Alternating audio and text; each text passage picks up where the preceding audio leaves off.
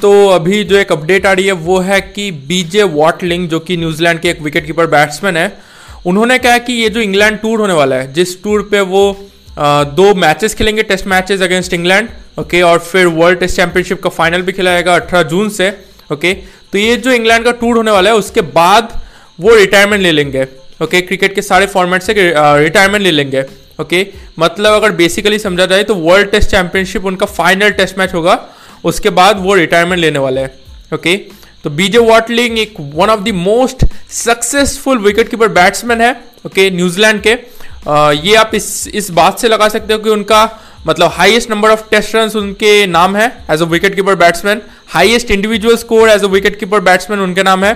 और most dismissals as a wicket as a wicket keeper okay New Zealand की तरफ़ से वो भी उनके नाम है ओके okay? तो ये रिकॉर्ड्स वो होल्ड करते हैं और कमाल के प्लेयर है राइट? तो ये एक सैड uh, न्यूज़ है उनके सारे फैंस के लिए और क्रिकेटिंग फैंस के लिए ओके?